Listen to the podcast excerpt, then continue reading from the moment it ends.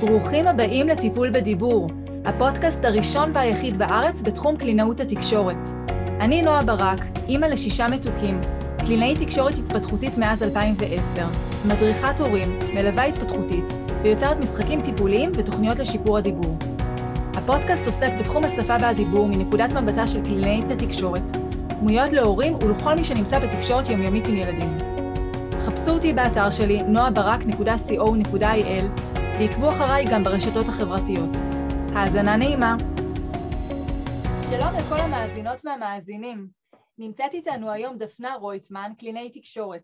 דפנה היא קלינאית עם ותק מכובד של 25 שנים, כולל לימודי המשך, התמחויות בהפרעות אכילה, רכישת שיטות ייחודיות לטיפולי היגוי, מדריכת קלינאיות תקשורת, חברת ועד באגודה לקלינאי התקשורת, ועושה עבודת קודש להביא את תחום הקלינאות לקדמת הבמה ולהילחם כנגד תורי ההמתנה ארוכים לטיפול. דפנה, מה שלומך? בסדר גמור, נועה, וואו, איזה מרגש לשמוע את כל הדברים האלה. לא מאמינה רגע שזאת אני, אבל uh, כנראה שכן. זה של הזכות, מגיע כן, כן, תודה. אז אנחנו נדבר היום על קשיי האכילה וההכלה, גם אצל ילדים עם התפתחות תקינה וגם אצל ילדים עם צרכים מיוחדים. ובואי תספרי לנו, דפנה, איך בעצם הגעת לתחום הזה של קשיי אכילה, הפרעות אכילה? אוקיי, okay, בעצם אני, כמו שאמרת, אני עובדת במקצוע כבר 25 שנה, אה, וכשסיימתי את הלימודים התחלתי לעבוד במכון להתפתחות הילד של אחת מקופות החולים, ואחרי אה, בערך עשר שנים שכבר עבדתי שם, אה, בעצם הצטרפתי במכון לצוות אכילה, צוות רב מקצועי שיש בו גם רופא ופסיכולוג וקלינאי תקשורת, מרפאה בעיסוק ופיזיותרפיה, שבעצם מטפל בבעיות אכילה של ילדים עם בעיות התפתחותיות. ודרך בעצם העבודה בצוות הזה הרב מקצועי התחלתי לעבוד אה, עם ילדים עם קשיי אכילה, גם ללמוד המון מהצוות אה, וגם ללמוד תוך כדי זה קורסים נוספים, השתלמויות נוספות שהן ספציפיות בנושא.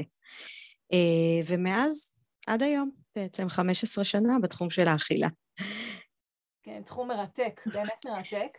עם איזה בעיות הורים בדרך כלל פונים או הילדים מגיעים כשאנחנו מדברים על הפרעות אכילה? בעצם שני הדברים הכי שכיחים אה, שאני פוגשת אה, זה בעצם בגיל המאוד מאוד צעיר, אה, ילדים בני אה, כמה חודשים, אה, החל מגיל חצי שנה ומעלה, שקשה להם לעבור מאוכל נוזלי לאוכל טחון או מאוכל טחון לאוכל מוצק, זה ככה הבעיה הכי שכיחה. והסוג השני של הבעיה, אה, שזה בגיל קצת יותר מאוחר, אבל בעצם אכילה מאוד מאוד בררנית, מאוד מצומצמת, מאוד נוקשה. אמ, אבל לא תמיד אנחנו מגדירים את זה כהפרעת אכילה בעצם. אז מתי באמת כן, מתי לא, מתי הורה צריך, אה, אה, צריכות להידלק לו נורות אדומות, איך הורה יכול לדעת אם יש פה okay. אוקיי.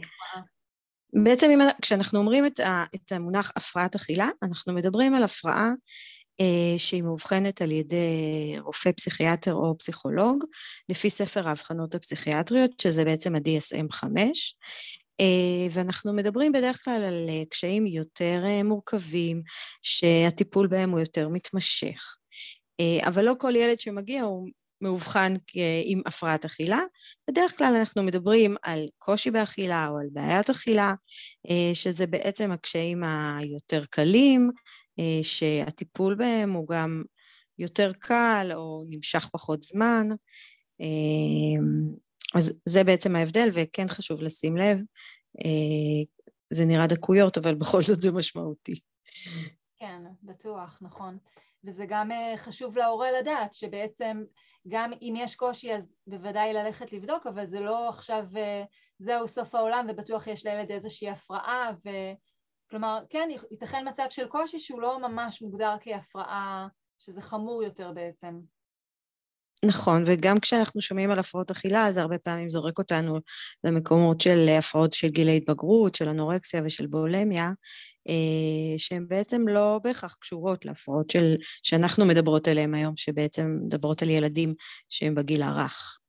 אה, אז אה, לכן המונח הפרעת אכילה צריך להשתמש בו בזהירות. בוא נגיד ככה. כן. אז בעצם ההפרעה או הקושי באכילה, זה משהו שהילד נולד איתו? זה מולד או שזה משהו שהילד רוכש אותו לאורך השבועות, החודשים הראשונים לחיים שלו? לפעמים זה נובע באמת ממשהו מולד, אפילו ברמה של אה, לידה לפני הזמן, כלומר פגות, או לידה במשקל אה, מאוד נמוך, או איזושהי, אה, אה, משהו אפילו שקורה במהלך הלידה, או איזושהי תסמונת או בעיה גנטית, באמת שהיא מולדת, לפעמים יודעים עליה כבר בזמן ההיריון, או איזושהי בעיה פיזיולוגית, אה, לפעמים יודעים עליה אחרי הלידה, אבל באמת זה משהו מולד. אבל כן יש תמיד גם את ההשפעה של הסביבה, זאת אומרת, ההשפעה של ההורים, את ההשפעה של הצוות בגן או במשפחתון, של המשפחה המורחבת, אה, על כל דבר מולד. אה, יש לנו אפשרות להשפיע לכל הכיוונים, גם לטובה, גם לפחות טובה. כן. אוקיי. אה, ובאמת הקושי הזה, הוא מגיע כקושי בודד, בדרך כלל, אני מניחה שתמיד יש גם וגם, אבל לרוב אנחנו מוצאים את זה כקושי נקי רק באכילה, או שדווקא הרבה פעמים זה כן מגיע עם קשיים בתחומים נוספים.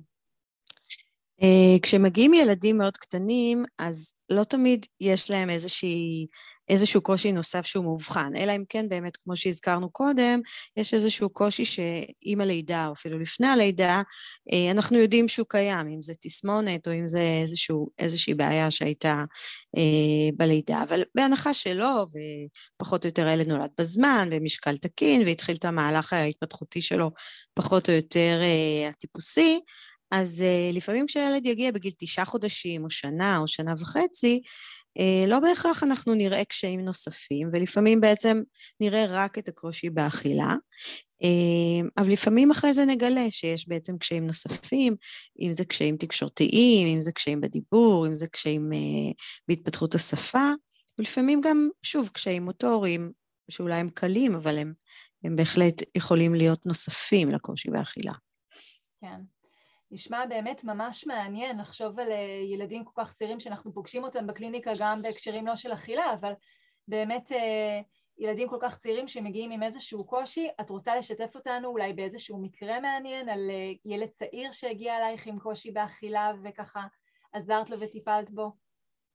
האמת שעכשיו נמצאת אצלי ילדה שהגיעה אליי לפני כמה חודשים בגיל שנה וחצי. ובאמת היא ילדה שעדיין לא אכלה אה, שום דבר מוצק, אה, רק שתתה מבקבוק, אה, תמל, ואכלה רק מזון טחון. ומה שעוד היה מפתיע לגביה זה שהיא גם לא אכלה באופן עצמאי, זאת אומרת, מעבר לזה שהאכילו אותה בכפית, אז גם את הבקבוק היה צריך להחזיק לה, עדיין בגיל שנה וחצי. אה, וגם היה לה, במקרה הזה גם היה לה קושי מאוד משמעותי בדיבור, זאת אומרת, כן היה כאן איזשהו עיכוב שהוא מעבר לתחום השפתי, אה, והאמת שהם הגיעו אליי לקראת הקיץ והייתי מאוד אה, פסימית לגבי ההתקדמות, אבל האמת שאני יכולה להגיד היום, אחרי כמה חודשים טובים, ארבעה, חמישה חודשים, שיש שיפור מדהים, והאמת שהיא, אמרתי השבוע לאימא, שהיא ממש הפתיעה אותי בהתקדמות שלה.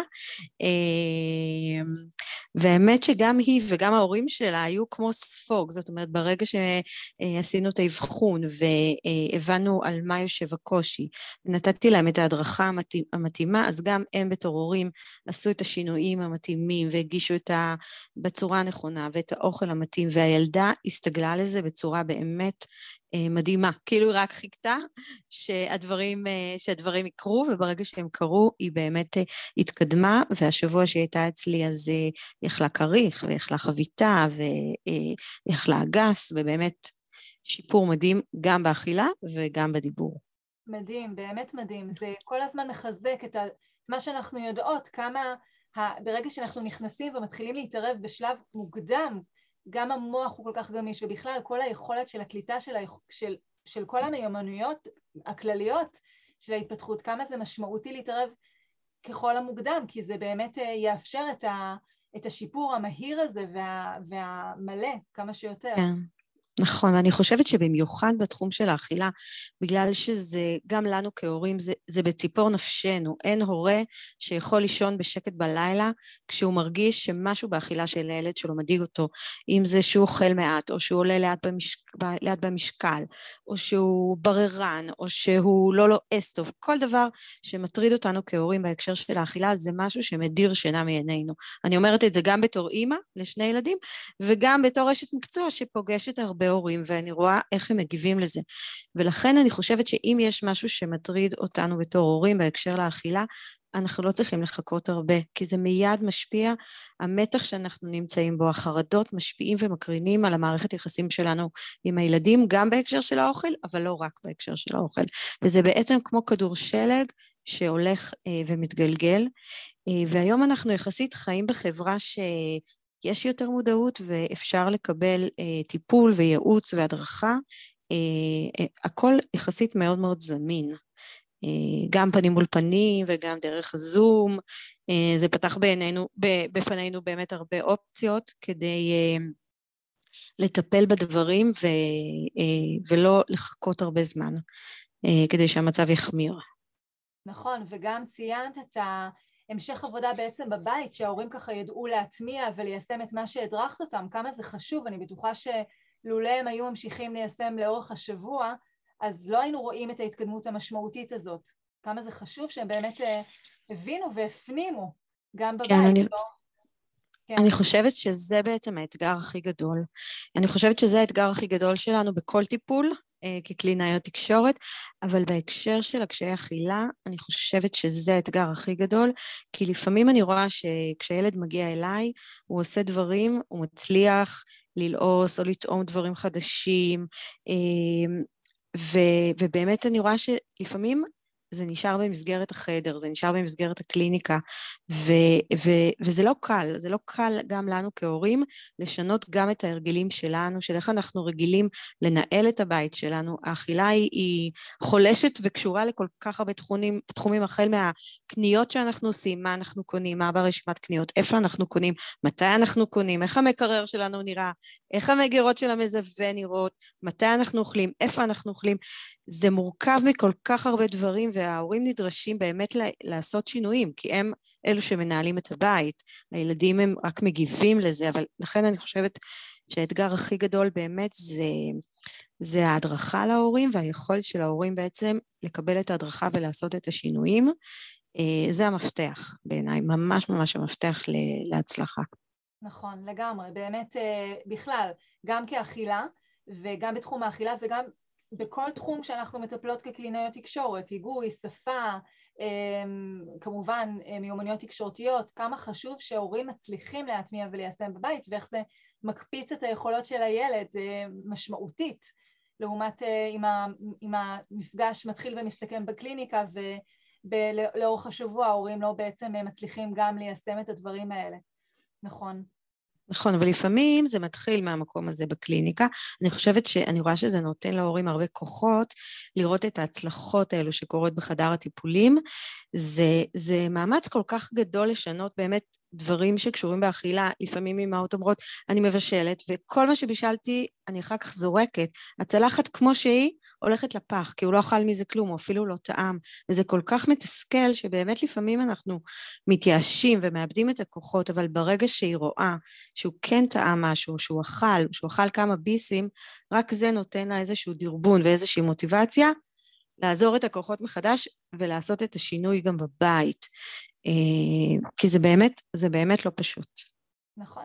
אכילה זה ממש הצרכים הלגמרי בסיסיים שלנו, אפילו יותר מדיבור, כמה שדיבור הוא מיומנות חשובה לתקשורת, אכילה זה ממש הישרדותי, ובאמת אה, זה לגמרי אפשר להבין את הקושי שהורה חווה כשילד עושה לו בעיות באכילה, והורה מעדיף כבר שהילד יאכל לא משנה מה, העיקר שיאכל, גם אם אני מאכיל אותו, או גם אם זה רק תמ"ל, העיקר שיאכל. זה באמת אה, לא פשוט לשנות את החשיבה ו, ולאתגר את הילד במקום הזה, שאתה כהורה רואה שם את הקושי.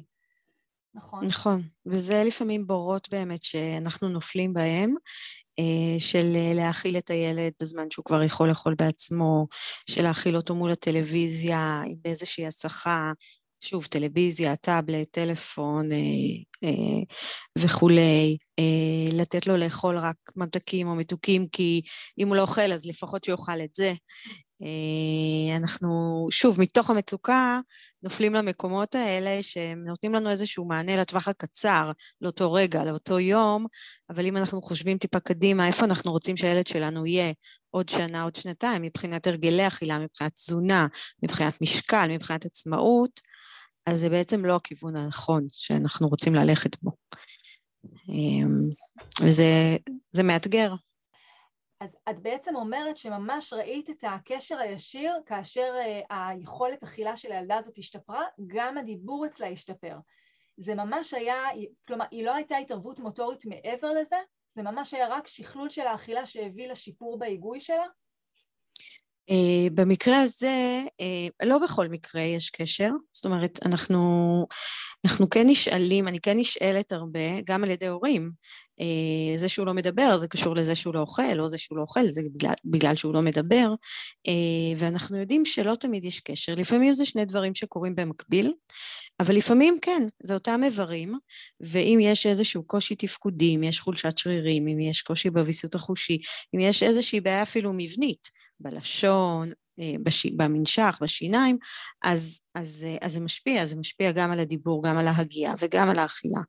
אבל לפעמים אלו שתי בעיות שהן קיימות במקביל, לאו דווקא אה, משפיעות או גורמות אחת לשנייה, אה, וזה יכול להיות אני חושבת שדווקא במקרה הזה ש, של הילדה הזאת שסיפרתי עליו, אני לא בטוחה שיש קשר תפקודי אה, או פיזיולוגי בין הדיבור לאכילה, אני חושבת שמה שעשה את הקשר זה יותר דווקא המותאמות של ההורים של התובנות, של מה בעצם אפשר לצפות ממנה בגיל שנה וחצי, שנה ושמונה, שנה ועשר, אה, היום היא כבר קצת מעל שנתיים, אה, אבל מה בעצם אפשר לצפות, מה הם יכולים לצפות, איך הם יכולים לאתגר אותה, וההתנהלות שלהם הייתה יותר מותאמת אליה, הם עבדו איתה על דברים שיותר תואמי גיל, וזה, ו, וזה הוציא ממנה באמת דברים אה, ש, שהביאו להתקדמות, התקדמות מדהימה.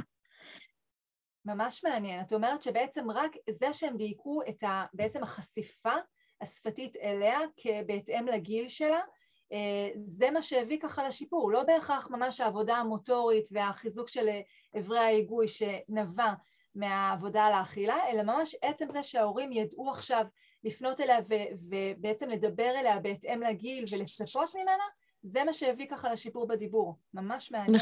נכון, במקרה הזה, שוב, אני אומרת, לפעמים אה, יש לנו איזושהי נטייה גם כהורים להתייחס לילדים כילדים יותר צעירים ולדרוש מהם פחות, לצפות מהם לפחות, לאתגר אותם פחות, ואז זה, זה מקרין גם על התחום של התקשורת והדיבור והשפה, וגם על התחום של האכילה.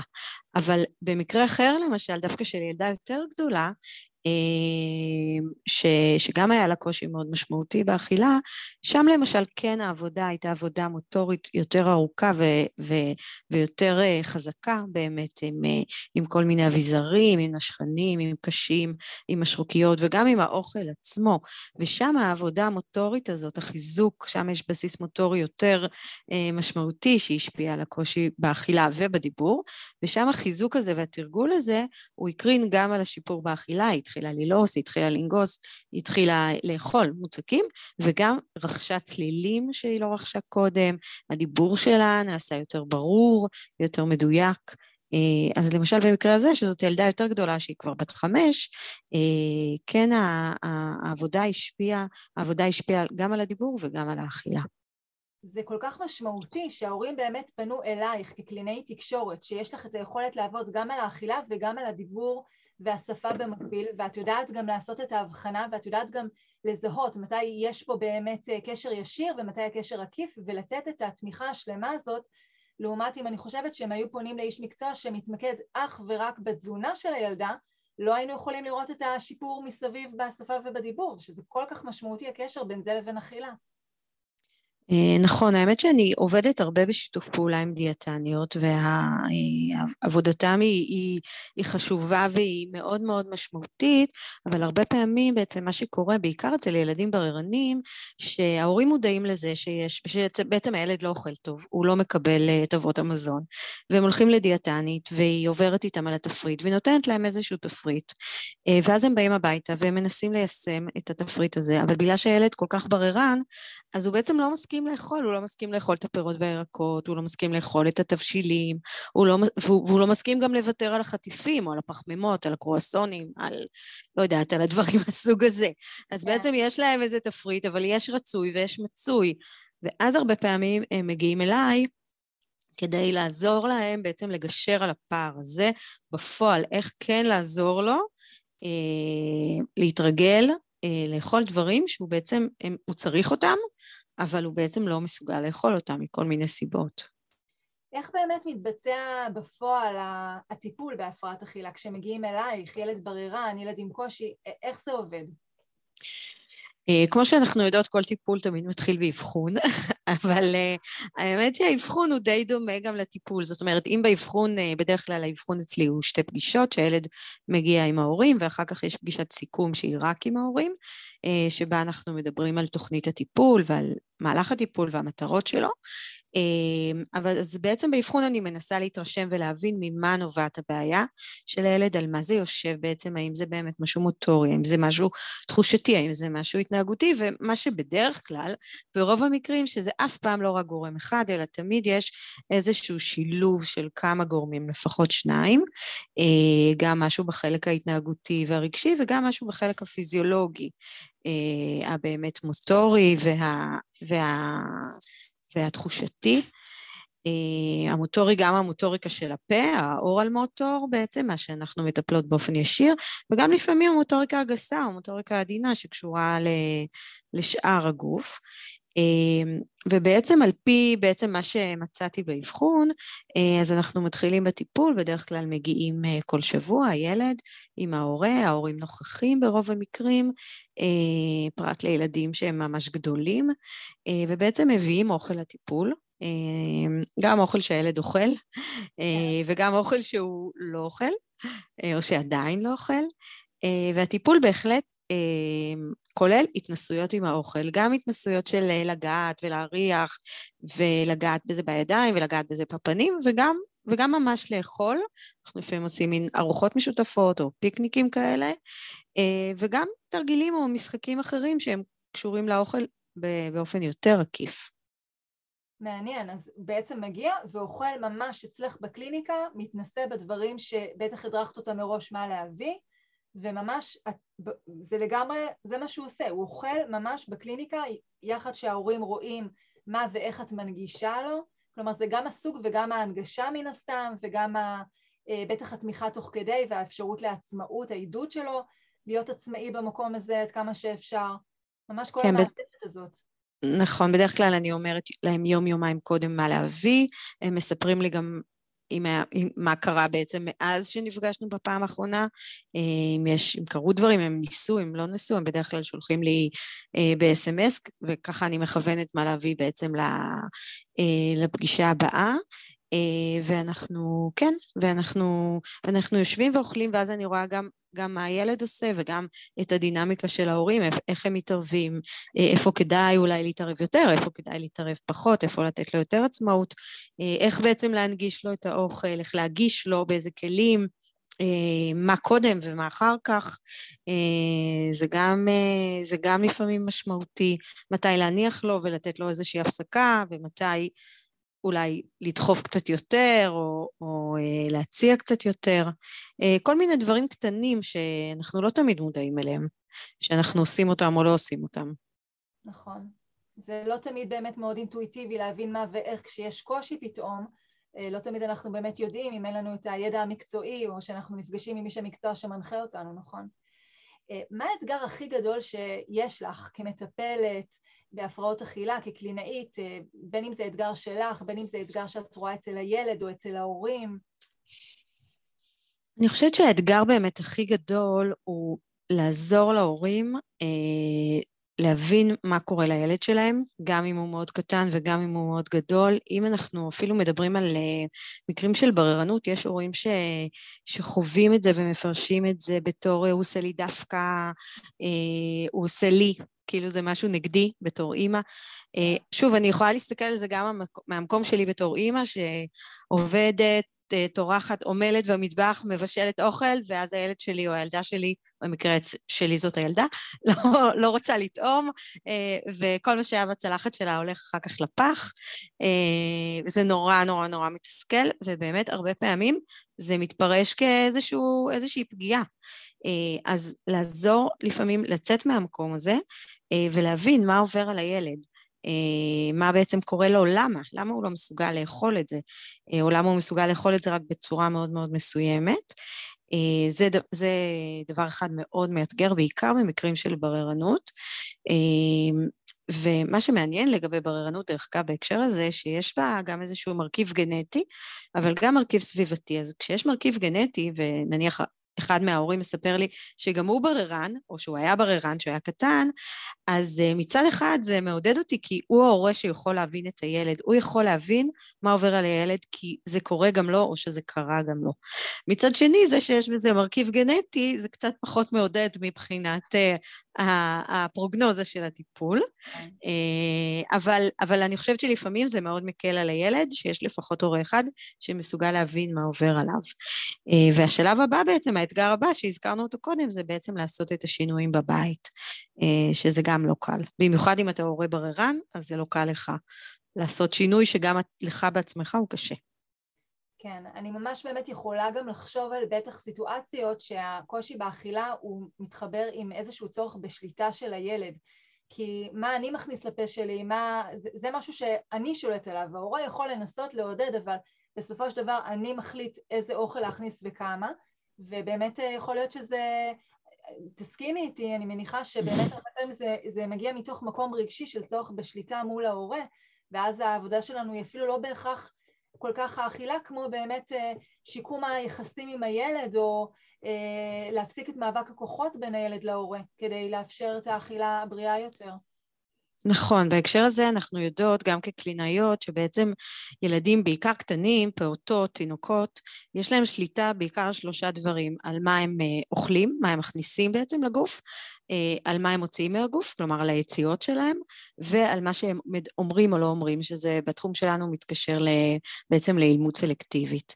אה, וזה זה, זה שלושה דברים שבתור הורה וגם בתור איש טיפול, אתה אף פעם לא יכול להכריח את הילד לעשות, זה בשליטה מלאה שלו. אה, ובאמת יש מקרים ש... שאנחנו נכנסים עם הילדים למאבקי כוחות בתחום הזה.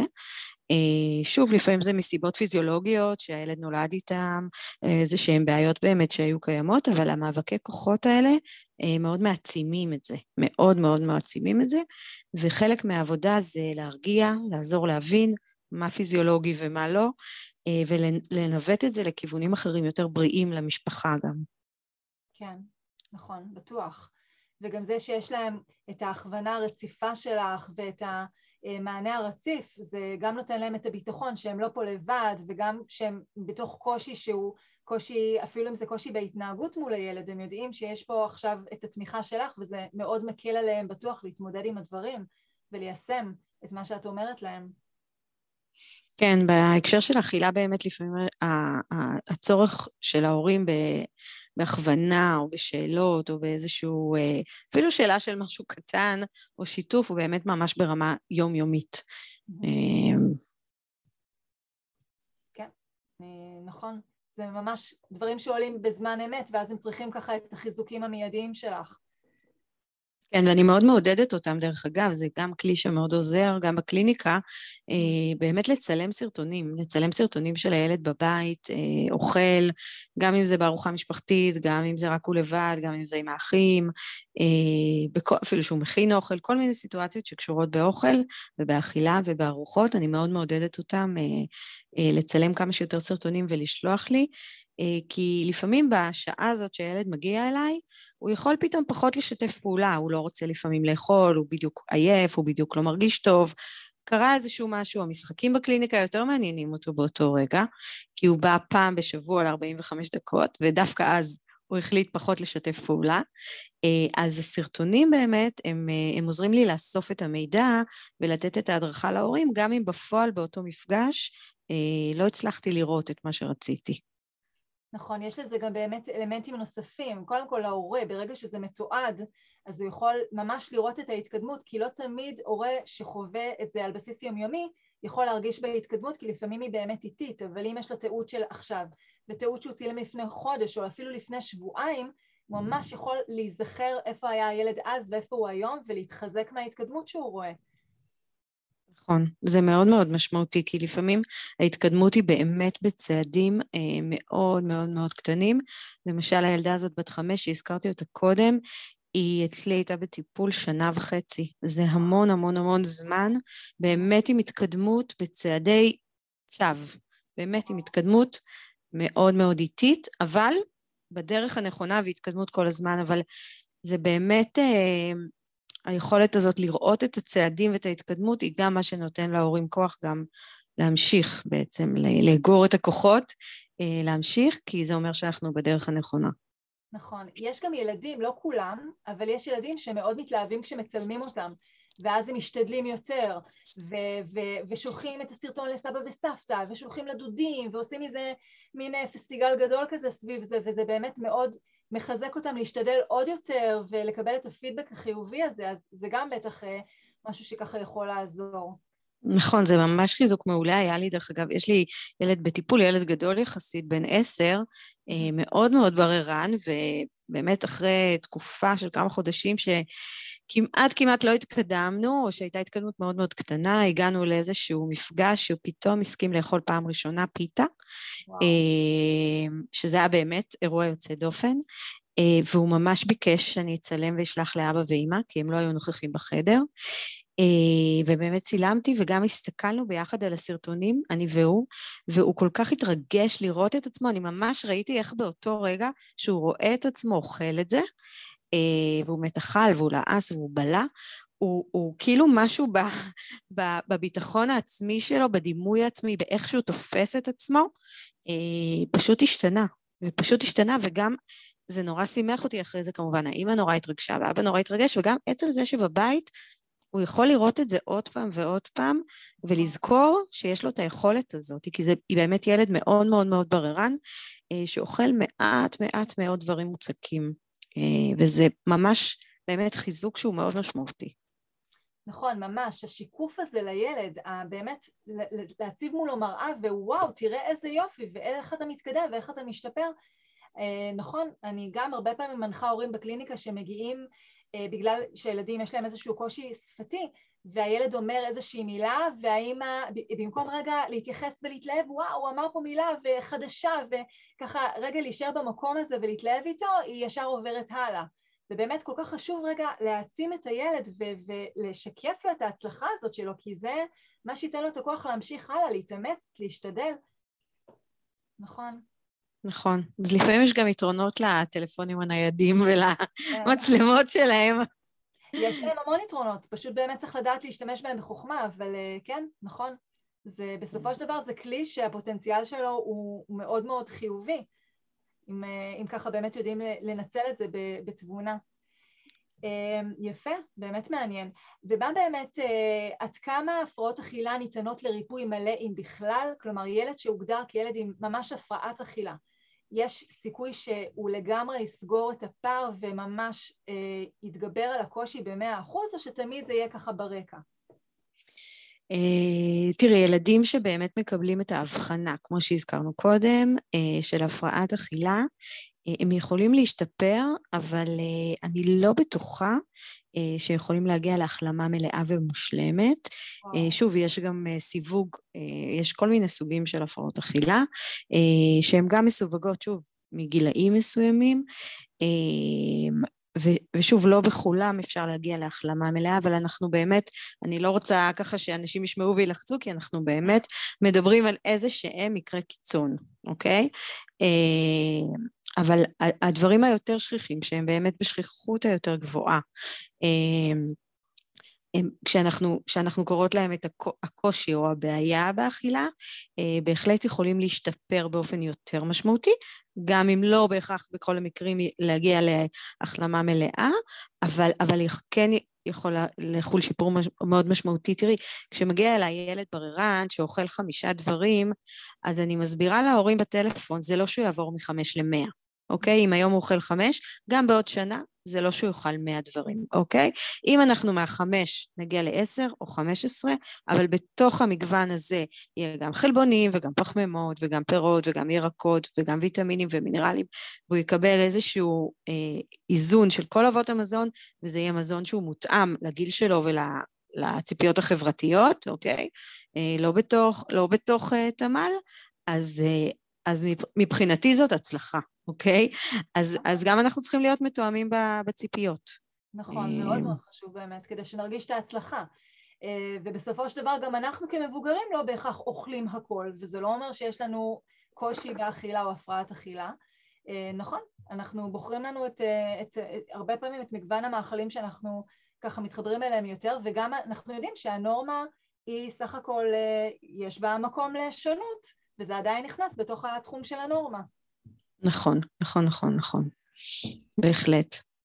אני חושבת שהאינדיקציה, דרך אגב, היא עד כמה זה באמת, אה, זה דרך אגב לפעמים גם האינדיקציה אם לבוא לטיפול, אה, אם ככה דיברת קודם על, אה, על נורות אדומות, שאלת אותי קודם, אז בעצם עד כמה זה משפיע על התפקוד היומיומי, מעבר למשפיע, עד כמה זה מפריע.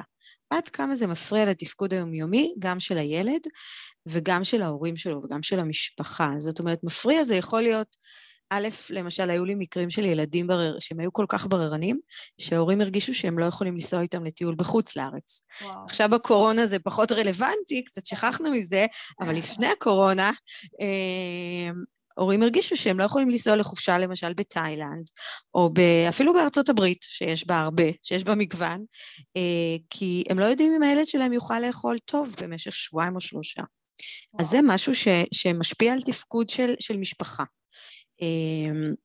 ואם אנחנו מדברים על הילדים למשל שלא לועסים, או אוכלים אה, רק מזון טחון ובעצם לא אוכלים מוצקים, או אפילו עדיין רק שותים מבקבוק הכל, אז, אז שוב, אם אנחנו מדברים על ילד בן שלוש, או ילד בן חמש, או ילד בן שבע, אז אנחנו, אנחנו מבינים לבד שזה לגמרי לגמרי לא תואם את, ה, את הציפייה החברתית והתפקודית, ואפילו גורם ל... ל לפגיעה חברתית, לחשש, לפגיעה מאוד קשה בדימוי העצמי. אה, אז זה באמת אחד הדברים שהם אה, מכוונים אותנו מתי לפנות לטיפול. נכון. האמת שנכון, גם טיפול בהפרעות אכילה וגם טיפול באופן כללי בשפה ודיבור, כי זה נכון שיש שוב נורמה ויש אבחונים ויש סטטיסטיקות, אבל באמת בסופו של דבר מה שמנחה זה עד כמה זה מגביל את הילד בהתנהלות היומיומית. כי לא כולם יהיו הילדים הכי ורבליים בעולם, ואי אפשר לצפות מכל ילד להיות מאה אחוז בכל התחומים אה, אה, מוטורי וכדורגל ושירה ודיבור, אבל כן, אנחנו רוצים לאפשר לו את היכולת להביע את עצמו בחופשות בלי להגביל אותו. אותו דבר עם אכילה, נכון, שזה לא, לא יגביל, כמו שאת אומרת. נכון, וכאן יש לנו בהקשר של האכילה עוד את התוספת, בגלל שאנחנו מדברים לא רק על האכילה אלא גם על האכלה, זה עד כמה זה גם משפיע על התפקוד של המשפחה. זאת אומרת, גם אם באותו רגע זה לא נראה על פניו שהילד, זה מפגיע, מפריע לתפקוד שלו, אבל אם האימא או האבא עסוקים כל הזמן במה הילד אוכל וכמה הוא אוכל, ואם הוא אכל מספיק והוא לא אכל את זה והוא כן אכל את זה, ומתי הארוחה הבאה, או כל היום עסוקים בעצם בלרדוף אחריו עם האוכל כדי שהוא יאכל, אז יש פה איזושהי הפרעה לתפקוד של ההורה ובעצם בהתנהלות של המשפחה. אה, ואז כן זה, זה, זה זמן בהחלט ללכת לקבל ייעוץ והדרכה, לא תמיד זה על ידי קלינאי תקשורת, אבל, אה, אבל זה, זה כן אה, סימן בשבילנו כן לגשת לקבל ייעוץ. תחום באמת ממש מרתק. מה הטיפ הכי טוב שאת יכולה לתת, דפנה, להורים שהילדים שלהם סובלים, סובלים מקושי או איזושהי הפרעה באכילה? אוקיי. אה, זה קשה, בטח יש כמה. נכון. אה, אני אגיד מה כן ומה לא. האמת שהרבה הורים אומרים לי, היינו נניח בייעוץ כזה או בייעוץ אחר, ואמרו לי, תשחררי, את צריכה לשחרר, את צריכה לשחרר. וזה נורא קשה לשחרר, אוקיי? אז זה, אני אומרת, זה טיפ שהייתי שמחה אם uh, ההורים המודאגים והחרדים והלחוצים היו משחררים, אבל אני יודעת שזה לא ריאלי, גם בתור אימא, שוב. Uh, בעיקר כשזה קשור באוכל. זה נורא, זה נורא קל להגיד ונורא קשה לעשות בפועל, באמת לשחרר. כי יש משהו נורא חשוב אצל ילד שנורא מטריד אותך, ואת יודעת שמשהו שם לא בסדר, אז את לא יכולה פתאום לשחרר את זה. אז זה בעיניי טיפ שהוא לא כזה יישומי. אבל מה כן? אני חושבת שבגלל שאנחנו אוכלים כמה פעמים ביום, הרבה פעמים ביום, אז הייתי, הייתי מציעה לכל הורה שנניח יושב עם הילד שלו בארוחה, או רואה את הילד שלו אוכל, ונראה לו שמשהו לא בסדר, שהוא לא אכל מספיק, שהוא לא אכל מספיק מגוון, שהוא לא אכל כמות גדולה, לזכור ש... אף פעם אנחנו לא יכולים אה, לקבל החלטה או, לח, או לחשוב שמשהו לא בסדר רק על סמך ארוחה אחת. אנחנו כן יודעים שילדים יכולים במהלך 24 שעות להשלים, זאת אומרת, אה, אם בארוחה אחת הם אכלו פחות, אז הם ישלימו את זה בארוחה הבאה או בארוחה שאחרי זה. יכול להיות שבאותו רגע כאבה להם הבטן או היה להם גזים. זאת אומרת, לא לי, מה שאני מתכוונת זה לא להיכנס ללחץ ולהחליט שזהו, זה לא בסדר, ומחר אני רצה לרופא, ומחר אני אצל הקלינאית, ווואו, ויש לו בעיה, ויש לו... ומה יהיה, ו... בדיוק, ויש לו הפרעה, והוא שובר עכשיו אחוזונים. לזכור שזו רק ארוחה אחת מתוך איזה שש ארוחות ביום, אוקיי? ואני, ו, וגם כשבאים אליי והורים מספרים, הם, אני מבקשת מהם לפני המפגש למלא יומן אכילה, למלא בטבלה מה הילד אוכל במשך שלושה ימים, אפילו לא יום אחד.